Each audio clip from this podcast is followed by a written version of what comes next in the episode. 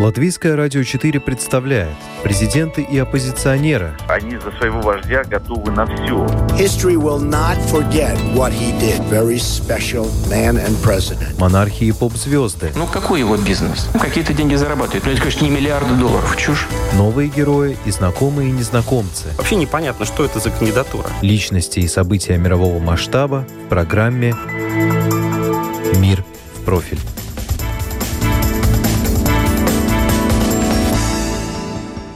Возвращение в Россию Алексея Навального должно было стать историей успеха и символом бесстрашия популярного оппозиционера перед властями. Однако получилось не совсем так. Последовал арест оппозиционера, это вызвало возмущение мировой общественности. России теперь грозят новыми санкциями, а Навального называют сакральной жертвой. Мнение о том, как видится ситуация с разных сторон разными людьми, собрала я, Яна Ермакова, в этом выпуске программы «Мир в профиль». Меня зовут Иван Алексеев, я артист, музыкант, выступаю под творческим псевдонимом Noise MC с 2003 года. Мне известна цена успеха и мне есть что терять. Мне, по идее, не стоило бы выступать с поддержкой Алексея Навального. Я часто слышу «подумай о своих детях». Я именно о них и думаю.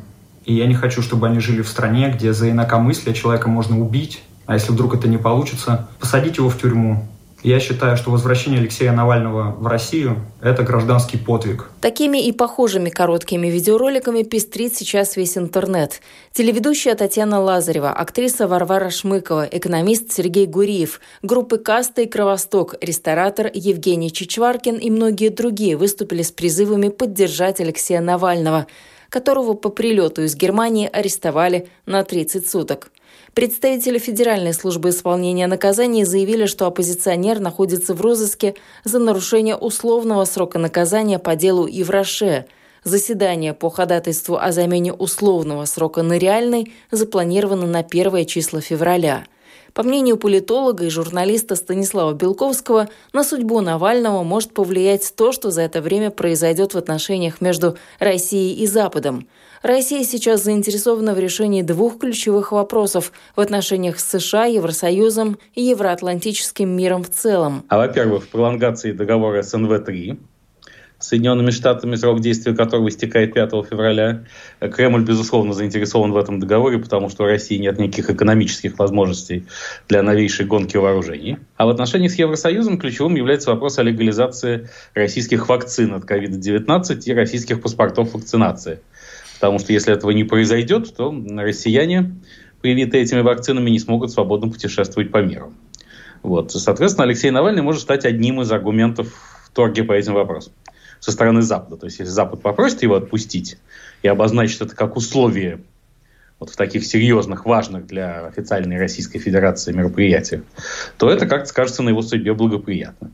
Потому что для Кремля Навальный это фактор международной, но не внутренней политики. Когда Дмитрий Песков, секретарь Путина, заявляет, что Путин Навального не боится и не считает его серьезной внутриполитической угрозой, он не лжет. Между тем, Навальный все же нанес Кремлю серьезный удар. 19 января Фонд борьбы с коррупцией опубликовал расследование «Дворец для Путина», в котором описывает якобы построенный за 100 миллиардов рублей комплекс резиденций под Геленджиком. Представляем вам самый секретный дворец в России. Дворец Путина под Геленджиком. Вот он, прямо перед вами. Это самый большой частный жилой дом в России. Его официальная подтвержденная площадь по документам 17,5 тысяч квадратных метров. Его даже особо не с чем сравнивать. Самый Здание, как говорится в фильме, используют Владимир Путин и его приближенные. Расследование набрало около 40 миллионов просмотров, и это не предел – Георгий Албуров, сотрудник отдела расследований ФБК, говорит, на такой резонанс они и не рассчитывали. Конечно, про это говорит вся страна. Но мы, конечно, довольны, и очень, конечно, жаль, что Алексей э, сейчас находится в СИЗО и не может вместе с нами э, быть довольным по поводу этого количества просмотров. Только на монтаж фильма потратили месяц. Снимать и вовсе начали сразу после отравления Навального, заявляют в ФБК в чем писатель-исследователь Вадим Шигалов, кстати, сомневается. Говорит, нужно времени на такое расследование гораздо больше. Если вот они э, снимали режимный объект, показывают и группу вот этих э, ребят, их, скорее всего, трое или двое было в надувной лодке, которые подходят к морю, к этому дворцу, которые они знали, что охраняется. знали, что охраняется с моря. Сами же показали этот разговор э, с ФСО по телефону. Тем не менее, они туда отправились, снимают себя. Э, очевидно, что на дворе стоит, ну, сентябрь, ну, самое позднее, да, потому что э, они одеты в шорты, в майке, кругом солнце, море. В общем, видно, что, скорее всего, это может быть август и июль даже, а не, а не сентябрь, потому что выглядит гораздо теплее. Нужно, нужно будет проверить, конечно, погоду, но, на мой взгляд, это июль или август.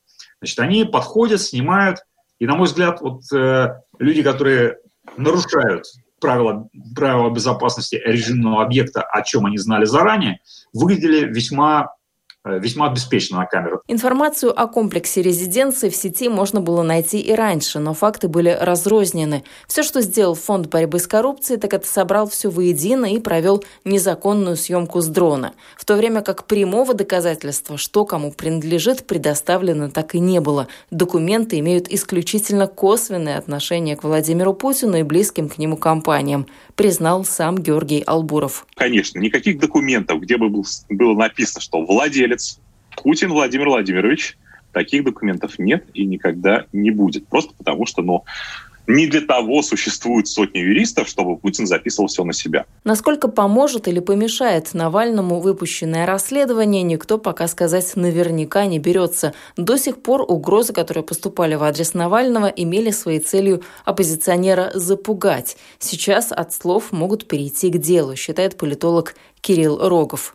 Что касается решения вот переводить его в тюремный срок или нет, то, конечно, Кремль в очень тяжелой э, ситуации, потому что они уже объявили, что они пугая Навального, чтобы он не приезжал, они заявили угрозу. И, конечно, нельзя заявленную угрозу отзывать. Принцип такой, что угроза должна быть реализована, если она выставлена. Иначе это большая имиджевая потеря. В этом смысле, да, должны Навального они как-то посадить. Публицист и социолог Игорь Яковенко считает, что своими несистемными действиями Алексей Навальный уже доставил немало хлопот Кремлю. Но вот вопрос, хватит ли оппозиционеру сторонней поддержки, чтобы и дальше правящая элита России играла по его правилам? То, что произошло, это кардинальное изменение политической сцены.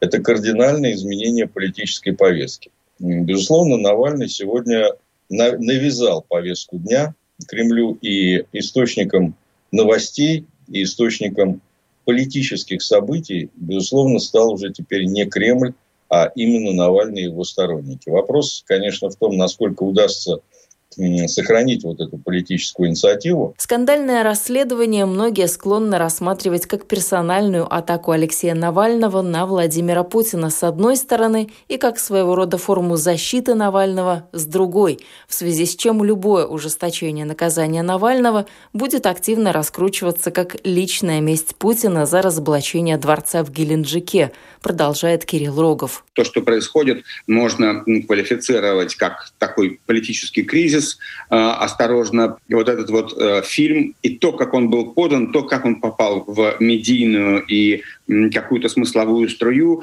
это, конечно, очень сильный удар. По Путину, я думаю, что в этом смысле э, это как бы такое вполне кризисное явление для, для режима. Катком по оппозиционеру прошлись в Российской Думе. Начало весенней сессии ознаменовалось буквально залпом выступлений, посвященных Алексею Навальному – о нем внезапно заговорил и спикер Вячеслав Володин, и лидеры оппозиционных фракций. Причем все они обвиняли Навального в дестабилизации ситуации в России в интересах Запада.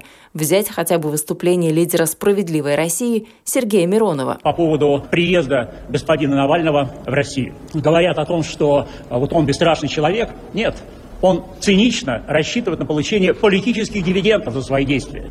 И эти дивиденды и, и, и ему обещаны обещаны врагами России. В этой связи для меня и для моих соратников по партии совершенно очевидно, что господин Навальный предатель нашей Родины. И, собственно говоря, э, уверен, что с ним поступать нужно, как у нас всегда поступали с предателями. За спиной каждого великого мужчины стоит женщина, с бесстрашными, вероятно, также. Если судьбу Алексея Навального решат не в его пользу, на политической арене может появиться новая мученица, супруга Навального Юлия – Политолог Карлис Даукшц провел параллели с Беларусью. Юлия становится как бы возможной, знаете, сравнение здесь трудно сделать, но как бы русской Тихановской, которая э, уже сейчас, когда уезжали из аэропорта Шереметьево Юля сделала первое фактически политическое заявление, которое станет таким лозунгом.